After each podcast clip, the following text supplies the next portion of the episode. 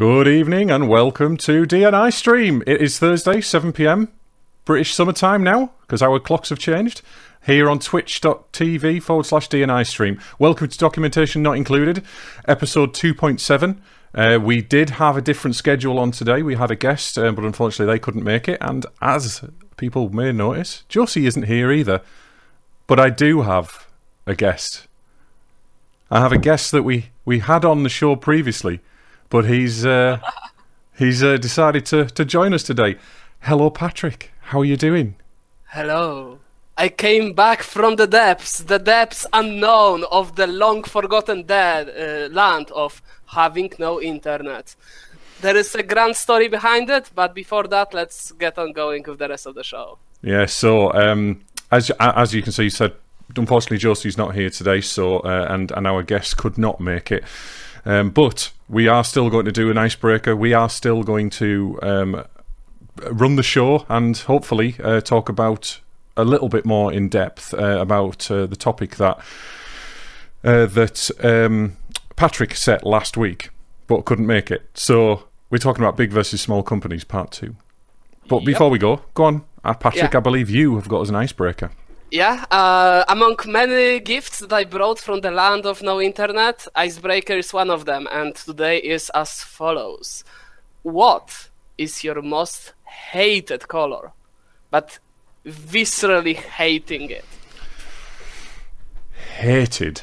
I mean, th- this is a this is an arty question, though, isn't it? This is for artists, really, because I know I know I've I've got a, a good friend um, we haven't had on this show, but I've I've done podcasts with him previously called Lou, who has very strong opinions about colours uh, and and specific colour palettes and and.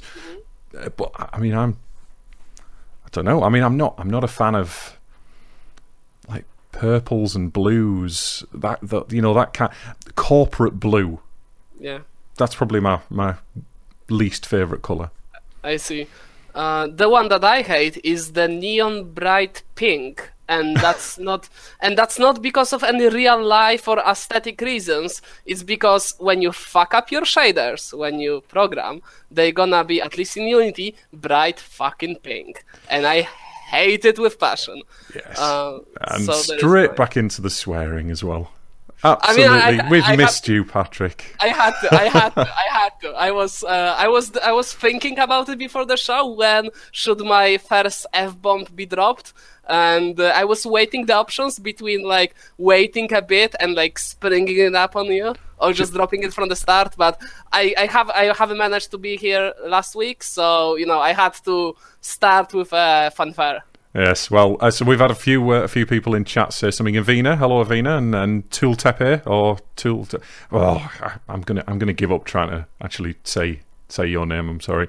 Um, we have uh, Avina who said I dislike mustard yellow the most. I can kind of get that. It's yeah. it's it's the combination of colours. Like mustard yellow sometimes works nicely with purple. You know, if yeah. you're putting putting a website together. So I'm actually in the middle of doing exactly that, using kind of a mustardy yellow with a purple in a, just a sem- simple site. Uh, no, uh. no, one else is. I'm, well, I'll show you it later on, and you can give me your opinion, Patrick. Uh, yeah, how how can how could this possibly be looking right? A mustard yellow, especially like the dirty, like this sort of vomit color yellow, like oh. It's not quite that. It's not quite that dirty, but yeah, it's it's a. I don't know. It's a yellow anyway.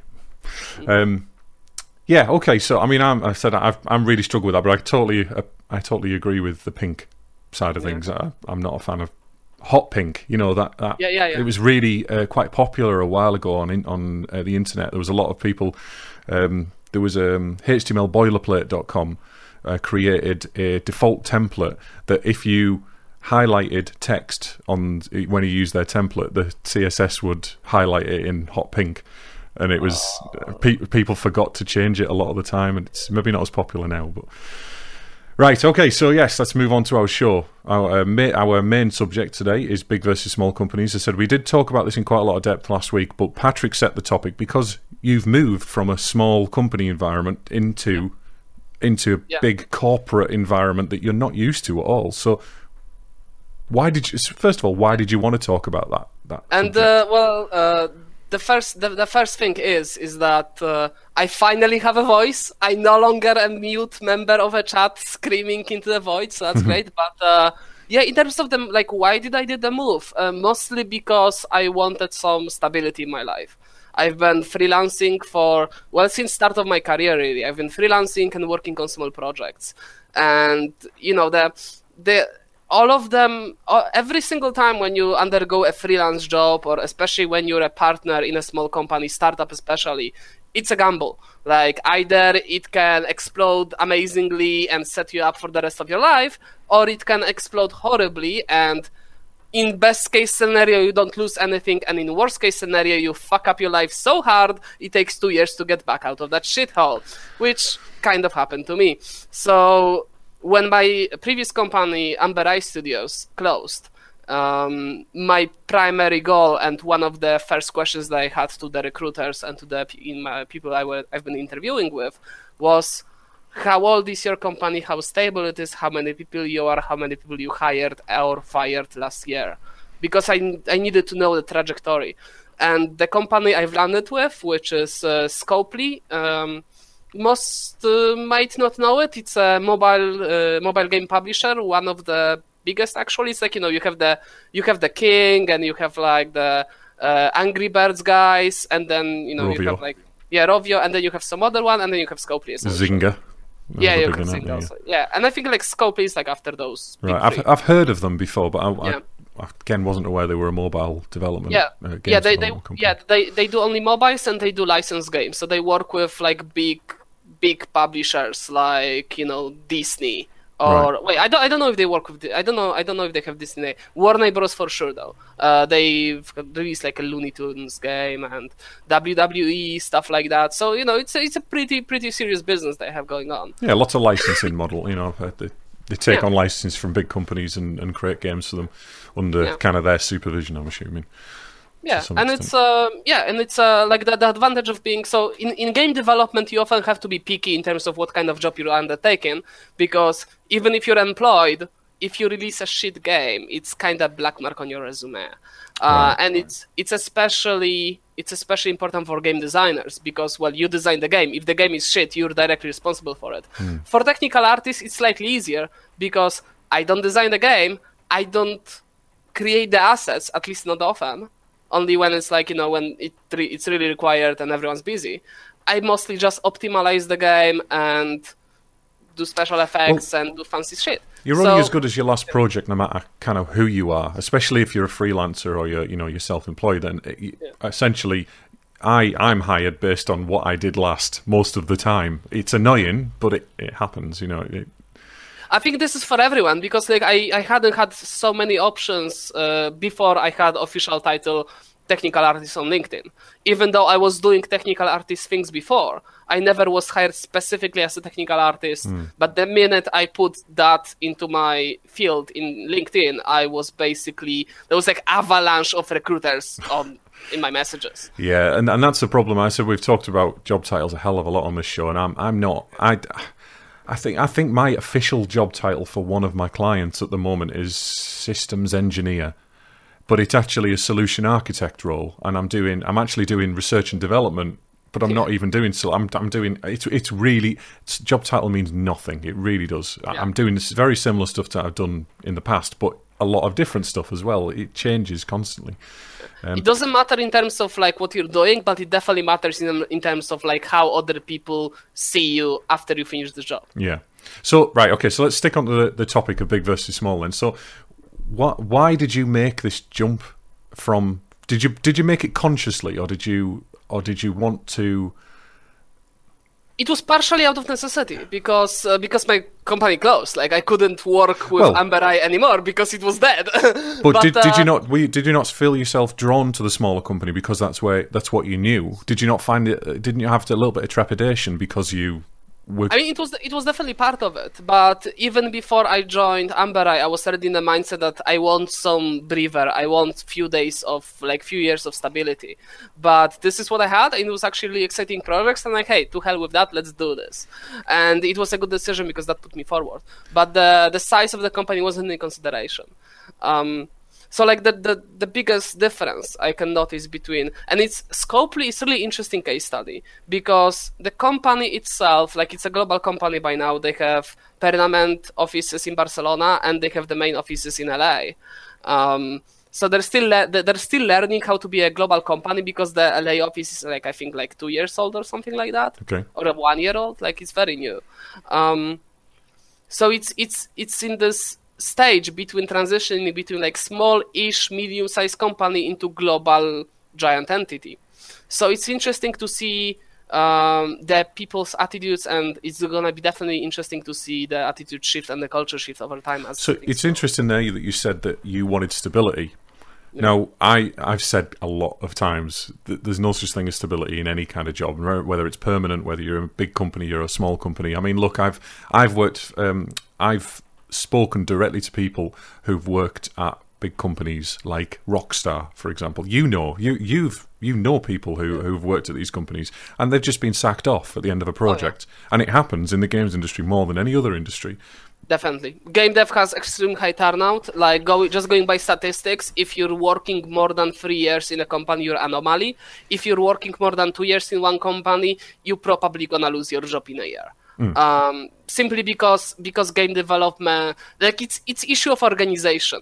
Uh, because there is pre like single person is never needed throughout the entire scope of a project because first you have the design phase, prototype phase, uh, then development phase plus iteration and test and it's all, all sort of all together like the circle of development is sort of mangled in that phase Yeah. and then you have the release and then you have uh, ongoing uh, maintenance slash uh, developing expansions and stuff like that and ev- and you don't have a job title that's that's uh, present throughout all of them. Maybe like a project manager or something, or creative director, like you know, the very few people at the very top. Yeah. But other than that, like game designers have most of their work at the start and then like mid to end because like you know in the in the in the start of the in the start in the mid start it's like when you start developing the prototype and like the game designer doesn't have really have much to do because you have to build the fucking game to test it uh, and that's the reason for for uh, so like you know that could be mitigated by having multiple projects and like you know doing it in like in in waves so like slightly phase shifted type of Well, yeah, we, we're getting into the agile versus waterfall type Yeah. stuff here. Again, it doesn't. I mean, I don't know if you have those kind of processes in in any of the companies that you've worked for, but we you have mentioned uh, again that that bigger companies have much more controlled processes, much more, um, and and smaller companies you have there's more risk, yes, and there's more kind of you're involved in a lot Yeah. more. Yeah, like for for example in Scopely, if I want if I want to propose a new feature like a new tool for artists or something, at my previous job I could just like whenever I have time at work when I'm waiting for something I could just like nip on it. Here I have to make official proposal, like you know, send it to like, hey, here is here is the thing I want to develop. Here is the issue that it's solving. Here are the potential benefits. Here is how long approximately it's going to take me. Here is what I think is the priority of this thing.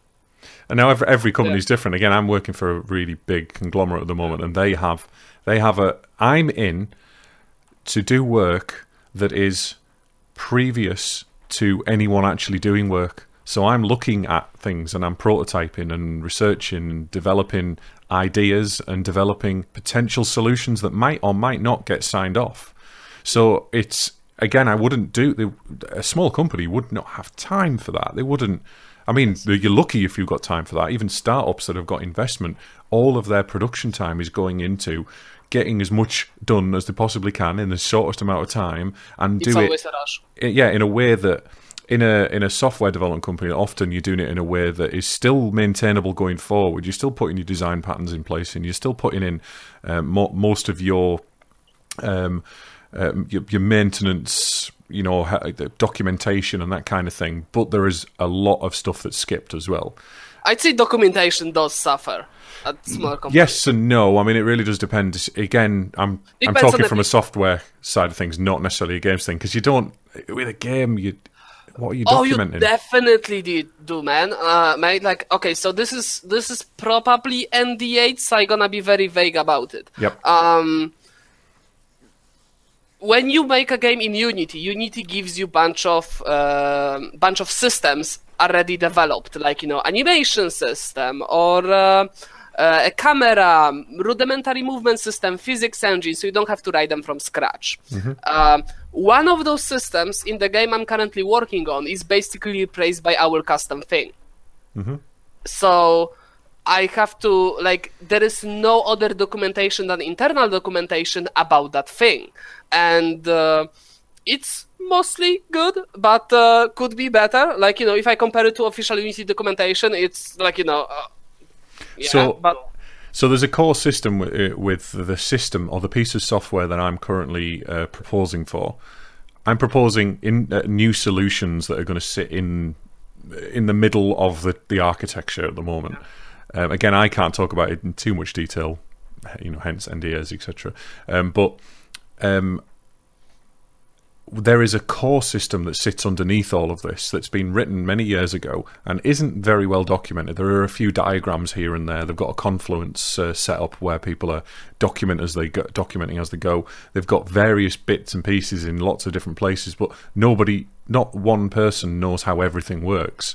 Uh, and uh, that people are coming and going all the time, so they're losing information that they needed. However, part of a developer's job, part of somebody who's coming in to write a new piece of code or a new feature for a piece of software, is to be able to understand that software and be able to read it and figure out what it's doing, why it's doing it in a certain way. Again, that's part of what I'm doing. I haven't actually had much time at all with the developers, but I need to at least I'm, I'm experienced enough to look at the source code and go right. I see what they're doing there, and if I needed to write anything, I would be able to kind of get my hands dirty in it. Now, this again where process comes in with the bigger companies.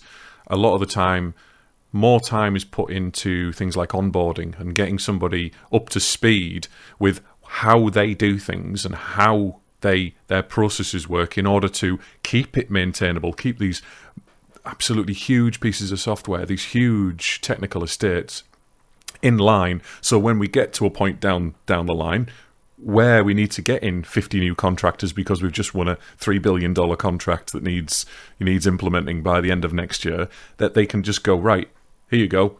Here's, we'll set up four teams. There's some team leads. These are the general out. This is the general um, process of how we would write a new feature, or we, how we would write a new service, or how we would write a new, I don't know, physics engine. If you're in the games industry, if, if that even is a thing, I think these days it's usually third party stuff, as you said. Um, but that's why you know that's a, that's a big difference between small and big for me.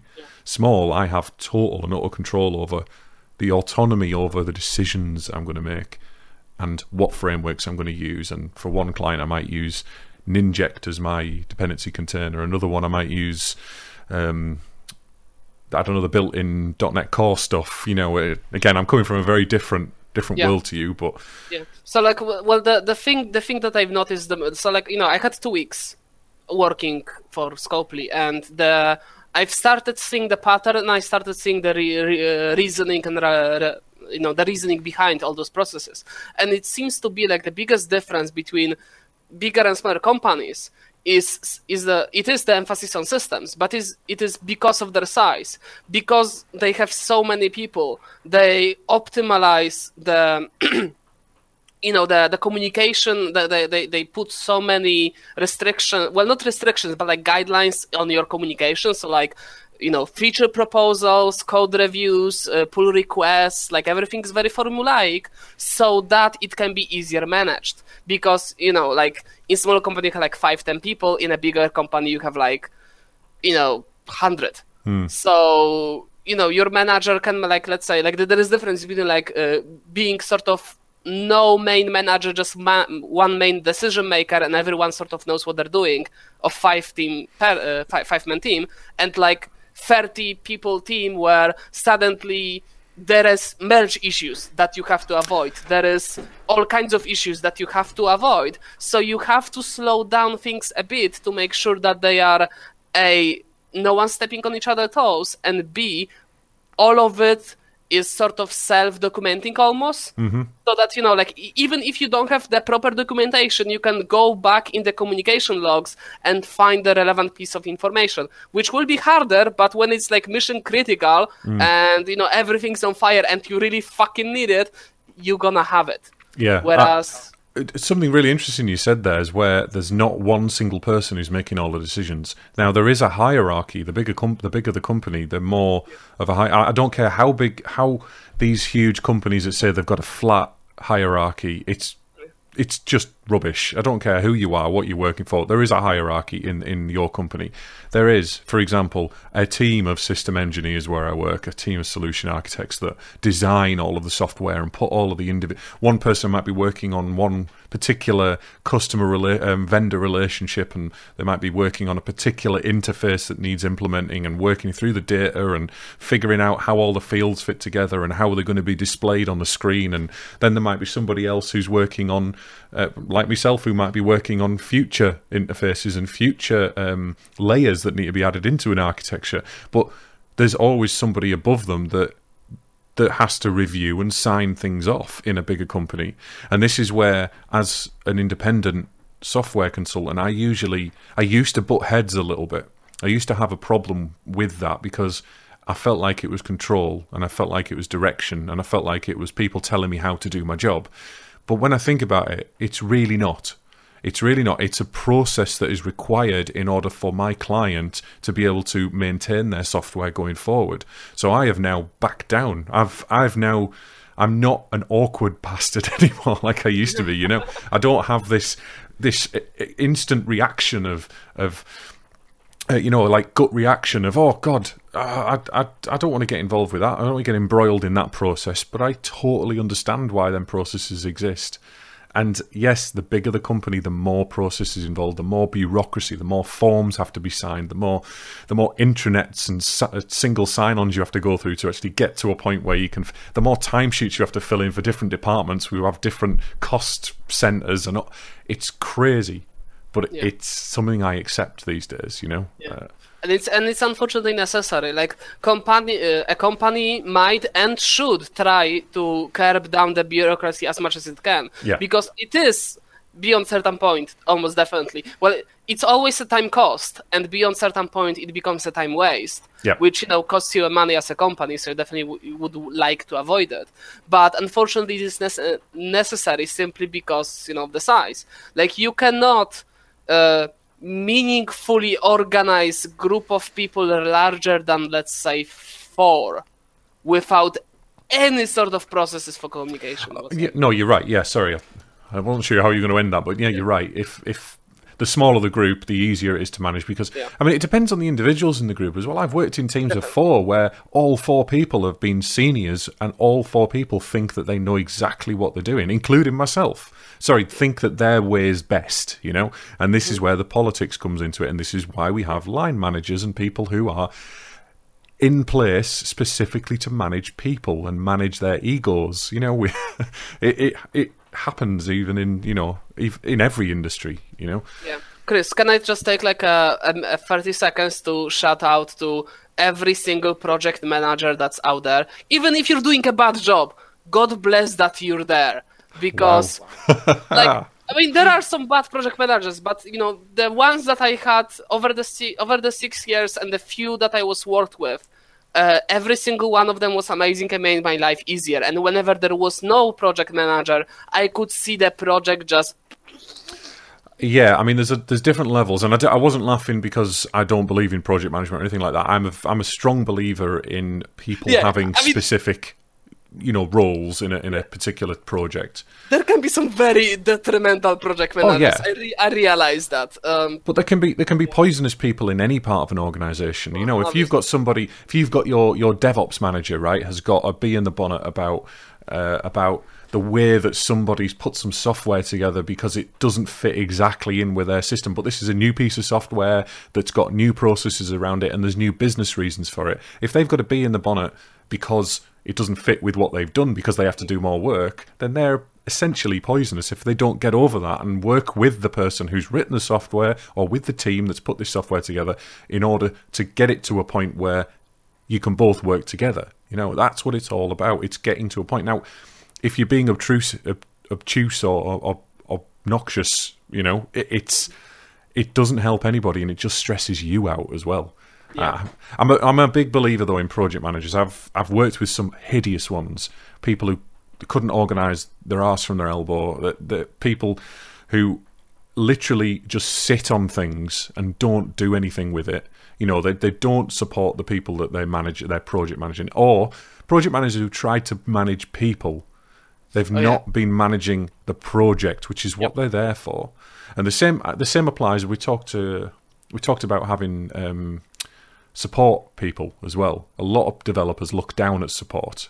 A lot of developers kind of you know snub the nose at them because they're they're doing a job that that a lot of it's it, they, they look right. Okay, I'll, I'll just say they look down at them essentially because they don't do the same job as them. They don't realize that a support person is there to help you get on with your feature, to help you get on with your day job, and they are. If I get a good support person who comes over and bothers me all the time, right, bothers me, you know, in inverted commas, they're not bothering me. They're doing their job in order for me to not have to do their job as well as my job, you know? Yep. And that is invaluable. The same goes for anybody in a team that's doing their part of the team. And that's another interesting comparison between small and big. Yeah. We've, we've already The- kind of touched on it, but Yeah, and the, the, the, that's a huge. I would say like that's a huge advantage of of big uh, big, big companies. Just the sheer amount of people and the expertise. Because uh, I mean, it obviously depends on the company culture and attitude. But you know, here I was. Uh, I'm blessed with really amazing people that I'm working with. Everyone is extremely helpful, extremely willing to share their. Uh, to you know share their expertise and take the time out take the take take their valuable time out of their assigned tasks and come over and sometimes like sit with me even for half an hour and like explaining me certain system or like letting me know how to find certain things. Um, because you know when you when you come to the project that's in development for some years you're gonna have a easy in curve like that it's gonna well it's not really a, like the curve can be different but it's always gonna take you some time before you familiarize yourself with everything Yeah. if you can ever do that and and I do I have the same as well. When I'm when I'm onboarded with any company, whether it's small or big, it, it, I really value any time that I get off anybody because a lot of the time these projects are under a hell of a lot of pressure, and I've been brought in to relieve some of that pressure for whatever reason. And if somebody who's working on a production side of things, or they're working, you know, on something that needs to be delivered next week, if they give me an hour of the time to draw a diagram and explain something to me, I I'm very thankful, you know, and I try and make it make it clear that I'm thankful as well. Uh, Tool Tepe says, um, having worked with several projects last year where project management have been nothing more than title. Now that does happen. Project Yeah. managers aren't again not always. The the same applies to everybody. yeah But you tar people. It's that them versus us thing that we again. You weren't here, Patrick, but we had. Um, we had Dan Josie's husband on a few weeks ago, um, and the topic was them versus us, and it was quite interesting because both Dan and I, um, Josie maybe not so much, but both Dan and I have been in positions in the past where we very much uh, had a them versus us attitude. When I was younger, I did. Um, I- people feel like they're just there to be uh, uh, awkward, feel they feel like they're not helping anything, you know, and, th- and then it kind of breeds this environment where you're not helping each other. And the bigger the bigger the company, the more chance of that kind of thing happening, you know. definitely I And mean, like as, as with any group of people, there are gonna be some assholes, and the more people you have, the more assholes you're gonna have. Yeah. Yep. It's maths. It's maths. Yeah, ho- hopefully. I mean, again, it depends on the kind of the, the cultural environment as well. And, and again, the bigger the company, the more the more difficult it is to control that environment too. Yeah. Because you could quite easily. There's someone like me working in the way that I'm working in the, uh, this company. I've got complete control over where I do the work. I could go into the office and spend a month in the office, and nobody would tell me off. I, am I've been at home for three weeks, and nobody's told me off but there's a mutual respect there for the fact that I know what I'm doing in my job and I've done it for a long time and you know I'm delivering things hopefully anyway you know hopefully they- they're not they haven't got a, a festering worry in the back of their heads and they're going to have a word with me at some point but you know there's always that thing when you're a remote worker whether or not uh, whether or not people are, are happy with what you're doing but again kind of digressing a little bit the I think um, What what what do you, do you prefer? I mean, I know you've only done it for two weeks so far, but do you prefer the smaller company mentality, the chaos, the organized chaos, or do you prefer this more structured, kind of re- regimented uh, process? I'd say uh, I- I'd say I would like. I'd say well, okay. If it's working, then definitely the structure process of bigger companies. When it's dysfunctional, it's like on the bottom of my list. So it's it's hardly reliant on the company culture.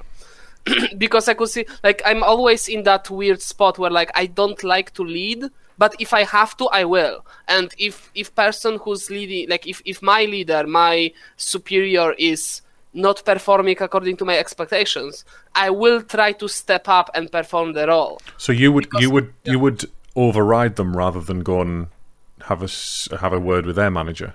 I mean, I would have a word like in the polite way, like you know, I won't be just like, yeah, you fuck off. More like, you know, let's let's talk about this, let's do this, and you know, if like I had um, uh, at one of the companies, I had this issue where uh, my superior was very, uh, in my opinion, was a very indecisive pers- uh, person. In their opinion, they were very careful and considerate. Uh, on the other hand, in my opinion, I was a very decisive person, and it didn't took me long to arrive to decision to list all the pros and cons, and then basically pick the hopefully better option. In their opinion, I was rash. So this is a, you know, this is a typical clash of of, of mentalities of approaches. Yep. But I would just start doing what I was supposed to be doing and like what I thought was the best before just like letting them know. And I would say, well, oh by the way, there is like here is this done and this done and that done. Um, because I was just frustrated. Like my, my typical example is like we had a meeting on how to implement a certain feature. There are two ways to do it. Each would take me approximately 10 minutes to implement. We're talking about this for half an hour. So Yeah. I could implement the feature twice in two different ways and like literally measure the performance in shorter amount of time that it took me to talk with him. So like this is the thing that was really infuriating me, and I was very hard, uh, very hard pushing against it. But if I have a capable leader, leader, I have like no problem following. So that's um, that's an interesting point as well. That you you are again we can compare the small company versus the big company in that in a small company you don't really have the luxury of delegating and you don't really have the luxury of having a leader who, or a strong leader necessarily you might have someone who runs the studio or runs the company but th- that's it you know they essentially go if they're any kind of leader they essentially go right patrick this is what we're doing can you what can you do please Yeah, he- help us with everything you know Here, here is what we're trying to achieve. Yeah. You have your expertise.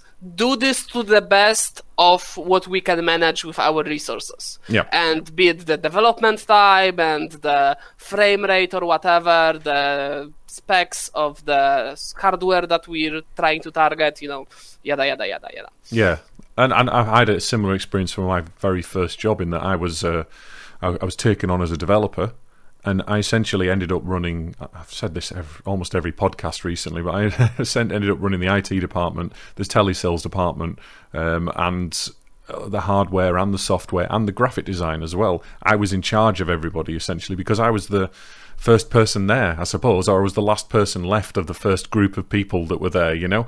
So it kind of naturally fell on on me, but nobody stepped in to to do anything about it. Exactly. Um, Yeah, and, it, and, it, and it's a sh- and it's a shame. So like the the other difference between smaller and bigger companies in in smaller company, I had to do everything literally myself. I was the highest authority on technical art, and um, you know, if I wanted to make a certain or like if I wanted to upscale an image, it was probably an image that I created. So you know, I had to literally make everything from scratch that I needed. Here, I am just a technical artist. I am not a 2D artist. I am not an animator. I am neither of any of like multitude of other things I had to do. And it kind of feels nice to say like, okay, here is the thing that I'm supposed to do, and it's done. Hey Pablo, you're a better artist than me. You're faster than me. Can you like do this, this, this, and this for me? you haven't found that hard to adjust to then, from being uh, totally in control, uh, well, almost totally in control of, of any aspect, you know, that you needed to, to turn to, to being uh, essentially in charge of one aspect of a particular project or multiple projects, maybe. Yeah, uh, no, because I did Elysian Shadows before, and before Elysian Shadows went full time for me, I was uh, back when we were like purely hobby project before Kickstarter. Um, I was the lead artist, and I was managing for other artists. So I already had to manage people and delegate to people. Where Right. like you know, here I'm not managing people. I'm more like asking them instead of telling them what to do. Uh, but it's the same mentality. Like back then, I I had to accept that I will never have hundred percent control over all of the art in Elysian Shadows because other people are do- doing it. I can do only just my you know art review and adjustments, and Yeah. that's it. So yeah, it was it was no no no big deal for me. Like I I found it kind of sorry, I find it kind of creepy how easily I got into the project and assimilated, and there's like no problem whatsoever. You come Uh, you come across to me as someone who likes to kind of you you you will as you said you will take control if you need to, but you m- mostly like to be told what to do. You like Uh, it when you've got a set of constraints. Mm, I don't like being told what to do. I Okay. like when it's like, hey, here we want to, we, we, we want to, like, I don't mind it. It's more like I don't mind it. Right. Um, I don't. Uh, I like it when I'm not sure what should be better. So, like you know, I'm, I'm for example, right now I'm working with some really amazing uh, graphic designers, like the titans of industry in terms of how to make a button ma- feel appealing and make player want to click it. Yeah. And that might seem fa- fascist, but there is so much psychology and math into it. that Oh, uh, marketing and user experience. Yeah. Honestly, I learned a hell of a lot about Yeah. about that So over the like- years. I can make nice and shiny button, but if I have a person with 10 years of experience tell me exactly how to make the best motherfucking shining button in entire goddamn fucking universe, you bet your ass I'm gonna listen to them. Hmm. And I will enjoy it because I will be learning a lot of new things. That's it. So- You've hit the nail on the head there. That's I, again the the benefit for me for working and not necessarily being in charge for working with bigger companies. I've got a broader spread of people that I can assimilate information from. I can take it all and absorb it all, and I know a lot, but I don't know everything. And I, I in fact, I, when I started this current project, I knew nothing, absolutely nothing.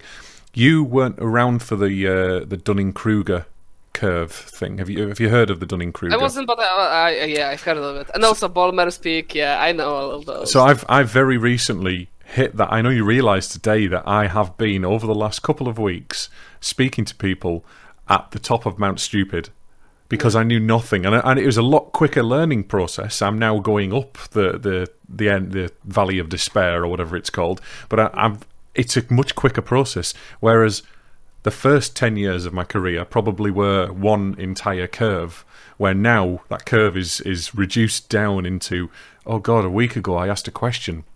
Now i know what i know.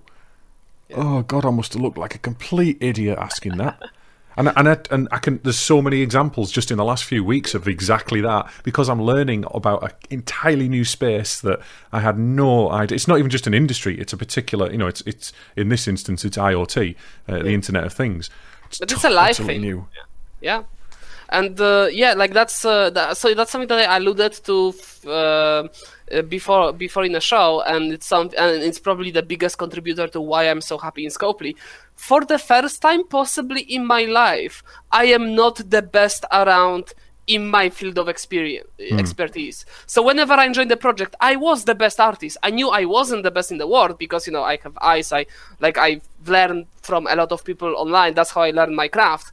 But I was always the best artist or the best programmer or the best whatever because I was only one of that role and I had no one to learn from directly directly directly on daily basis. Yeah, Here I have bunch of talented and because especially because I am technical artist and I'm only technical artist in Barcelona, but we have like I have bunch of really cool people in LA who are answering my stupid questions. Um, but I have here artists which are better than me and programmers which are better than me. So I have two of those primary components. Like you know, for crying out loud, one of the artists she's releasing she's releasing her own comics. And they're pretty fucking good. Cool. Like she's really good artist, and like it was dream of mine always to make a comic, but I was never good enough. For fuck's sake, I'm still not good enough. So it's like you know, there are seriously impressive people, and not being you have no idea how good it feels not being the smartest person in the room. Well, smartest in quote, I mean like the best in the field. It's, it's nice to hear that. To be fair, because a lot of people who who who make that move from this from a small environment where they've got all the control and the full autonomy, and they move into an environment where they are now a small fish in a big pond. Eh, they, they, they struggle quite a lot, and I, I know I did when I did it when I was a kid, because I, I I moved from having all of this responsibility in my very first real job into corporate environments where I mean, this was these were. In fact, my very first job was a similar-ish job to what I'm doing now, but it was development. It wasn't the architecture side, and it was it was for a, massive infrastructure company doing a contract for the uh, Ministry of Defence uh, in the UK, and all it was was asset management. But I was surrounded by people who everybody knew more than me, everybody, and I, and I I was like. I didn't really know how to handle it back then, but I was very young as well, so yeah, like the there, there is one crucial life skill that, is, as far as I'm concerned, is not being thought and uh, taught and not even being spoken about to the point where most people might not even realize it's a thing, which is called ego management.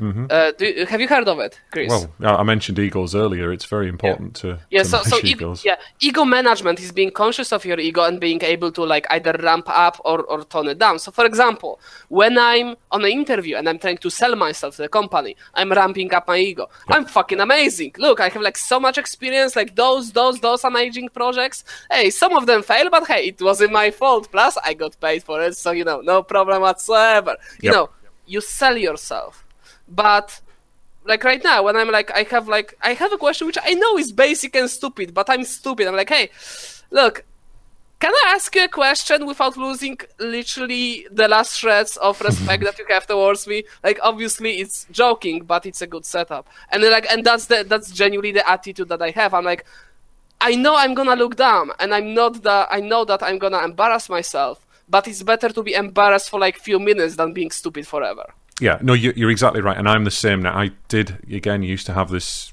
an ego that couldn't be quelled, um, but these days, all of my all of my job is asking questions.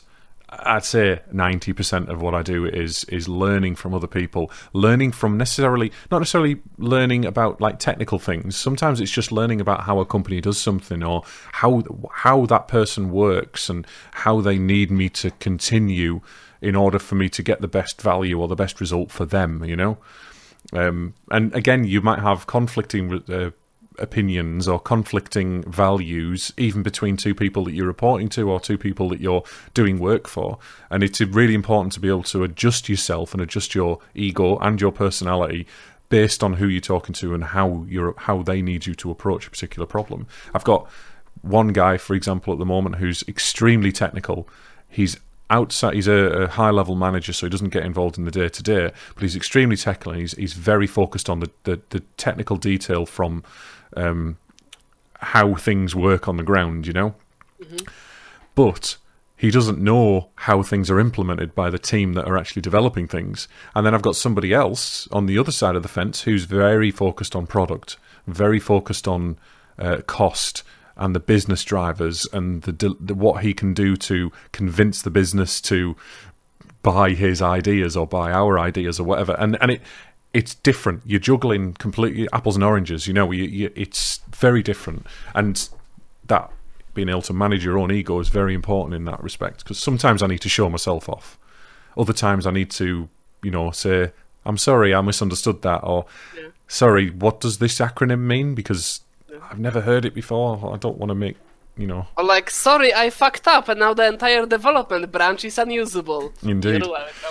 well, um, we're coming to the end of the show. We we, we were a bit a little bit late coming on today, so we're going to do our RTFM, and then we're going to move on to the show close from now. Unless there's anything else you particularly want to say about small versus big, or any other experiences yeah. you've had that are different? Nothing in particular. I think it's going to be a topic that's gonna stick with us for a while because Scopely, as I said, like Scopely currently has around like 300, 400 employees directly, and then indirectly through the third-party companies they own, is like close to 800, maybe a thousand. Yeah. So it's it's a growing company, and it's gonna be inter- like extremely interesting case study on how the company culture shifts. So like I cannot wait till my office uh, gonna start looking more like you know The Office, the TV series. Uh, well, oh god, which one? The the what the UK one or the US one? I know the one where it's like the environment is more toxic. Well, they're both they're both as bad as each other. But the US one has a bit of a different driver after the second season. But, um, yeah, so I mean, RTFM. I actually have one prepared this week, and I don't normally. Um, do uh, do you want to go first, or do you want me to? And please do. Maybe you're gonna inspire me because Okay, I so- don't have anything prepared. So our RTFM section for anyone who knew who's watching, and uh, hello, we ooh ooh ninety. That's a new name we haven't seen in chat before. So thank you very much for commenting. Um, you say you just said the art of juggling feedback as well, which is quite important. You know, it's it's not necessarily your just your ego. It's also what people give back to you and how you can and then how we can handle, handle it. yeah how you And, handle it because a yeah. lot of people can be very you know reactive and and Yeah. not and, and I think through. I, I think I mentioned it once already during one of our shows uh, that you know part of my artistic uh, education was like entire quarter of semester on how to take and receive feedback. Yes. Um, how to receive and how to provide it. Hmm. Uh, and I and I and I'm a firm believer that it should be part of Common Core and it should pa- and it should be especially part of education of anyone who wants to be creative in any way, shape, or form. And for those who don't know, I count programmers as creatives. Uh, I think I do these days as well. I mean, I, I'm, I'd never really consider myself a particularly creative person, but when I think about how people who are non-technical or non-creative look at me, they kind of group me in the same category as as a designer or a, even a, a PR guy. You know, a lot of PR guys are misunderstood. They don't understand kind of what they do. The marketing, you know, that's a creative industry in, in some Definitely. respect. Yeah. In lots of respects, yeah. Anyway, so yes, to those of you who are new, um, our RTFM section section is um, where we have a little bit of a rant about something that's happened this week or, or something that in the industry that's occurred. Um, this week, I'd like to have a rant, and I may even have had a rant about these before about acronyms.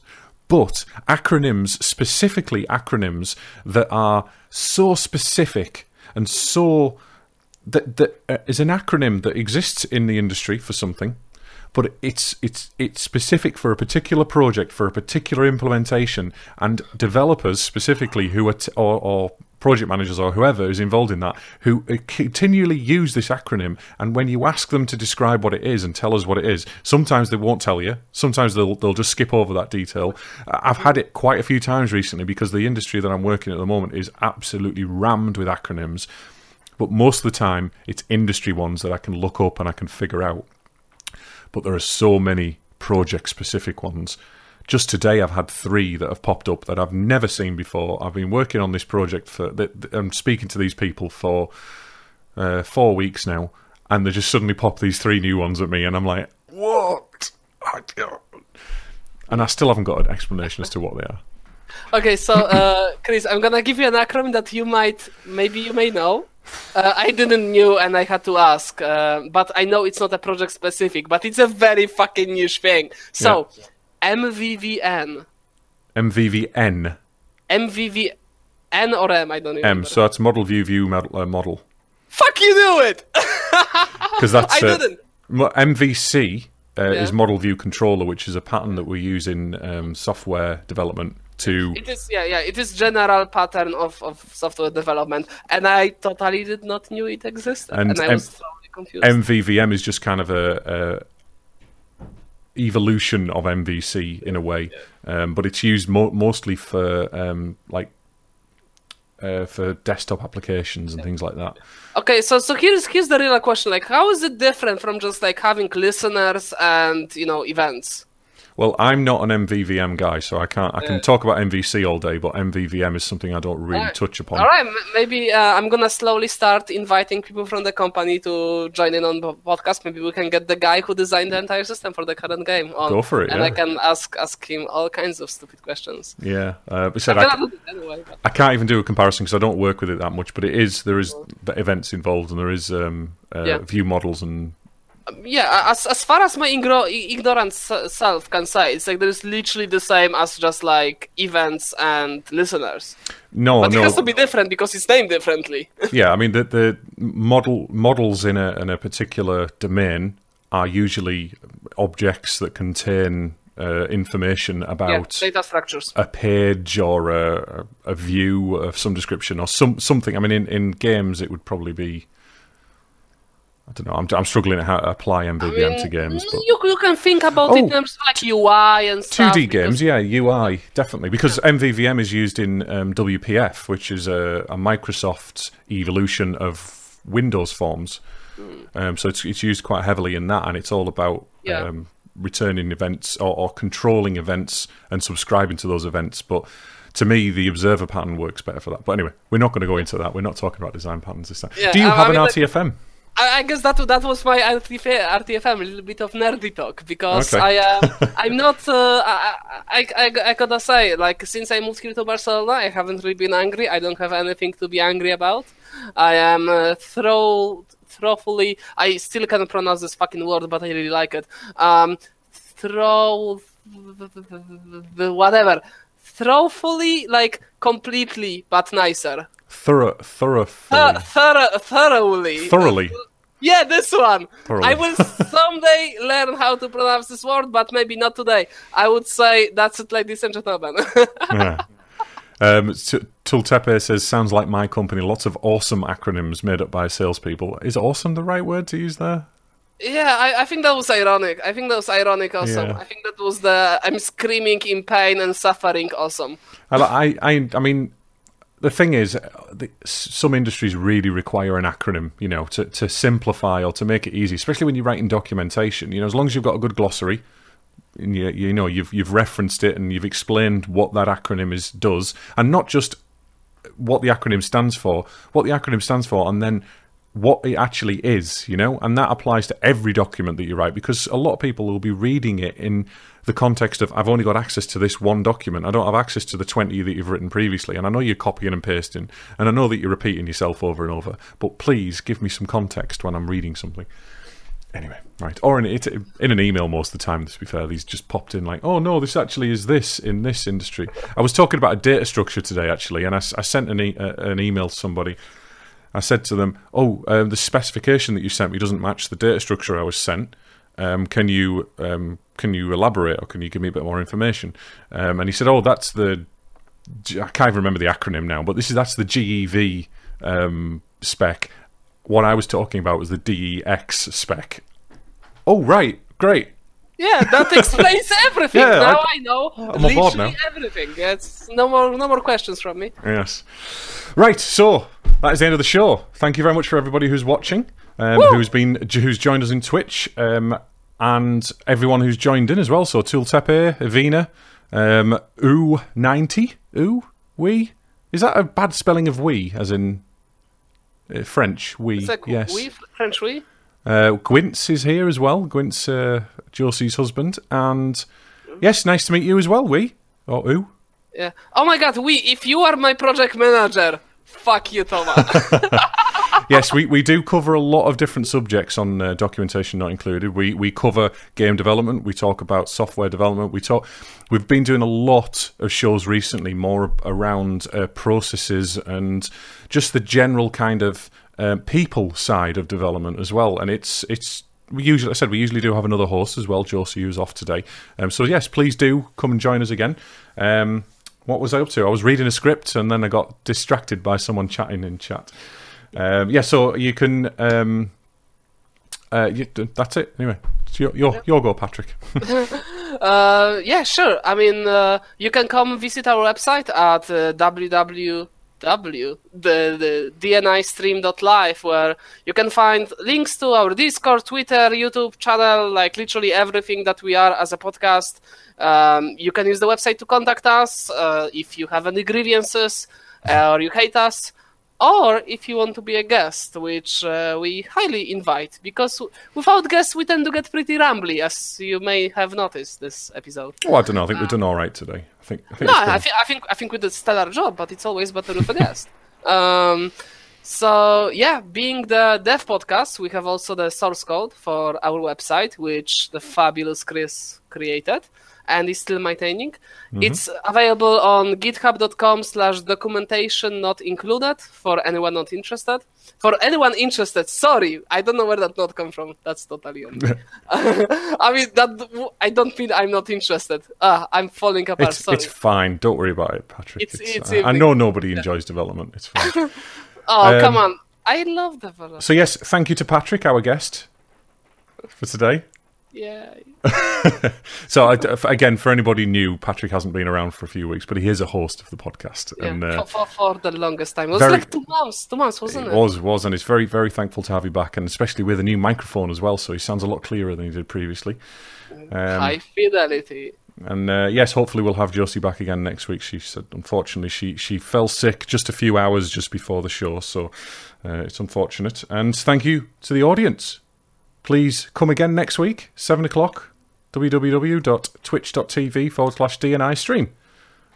Oh, and next week we also have, um, hopefully, we have a guest next week. Uh, it's a, a, a guy who, on Twitter, he calls himself a failed Dutch comedian and development speaker, and he's called Paul Verbeekmast. And uh, we reached out to him a few weeks ago because uh, we found his website. We were talking about GeoCities for anybody who uh, used to be around in the 90s on the internet. GeoCities was um, it's infamous for having really awful websites with mouse trails and you know marquees and blink tags and really horrible flashing backgrounds. Anyway, go You and check amazing? amazing. Well, this is this is a particularly amazing website. Um, so if you go to his website, this is our guest for next week. It's www.paulvm.com. Uh, check it out. The guy who put that website together is coming on the Oh! show next week. oh! Ah! oh, my eyes! yes. So, and he's also got a. If he's still got it, he's got a wonderful mustache as well. So he'll be giving us a run for our money, Patrick. It is beautiful. So, thank you everybody. It's a goodbye from Patrick, Goodbye. and it's a goodbye from me. Catch you later. Bye bye.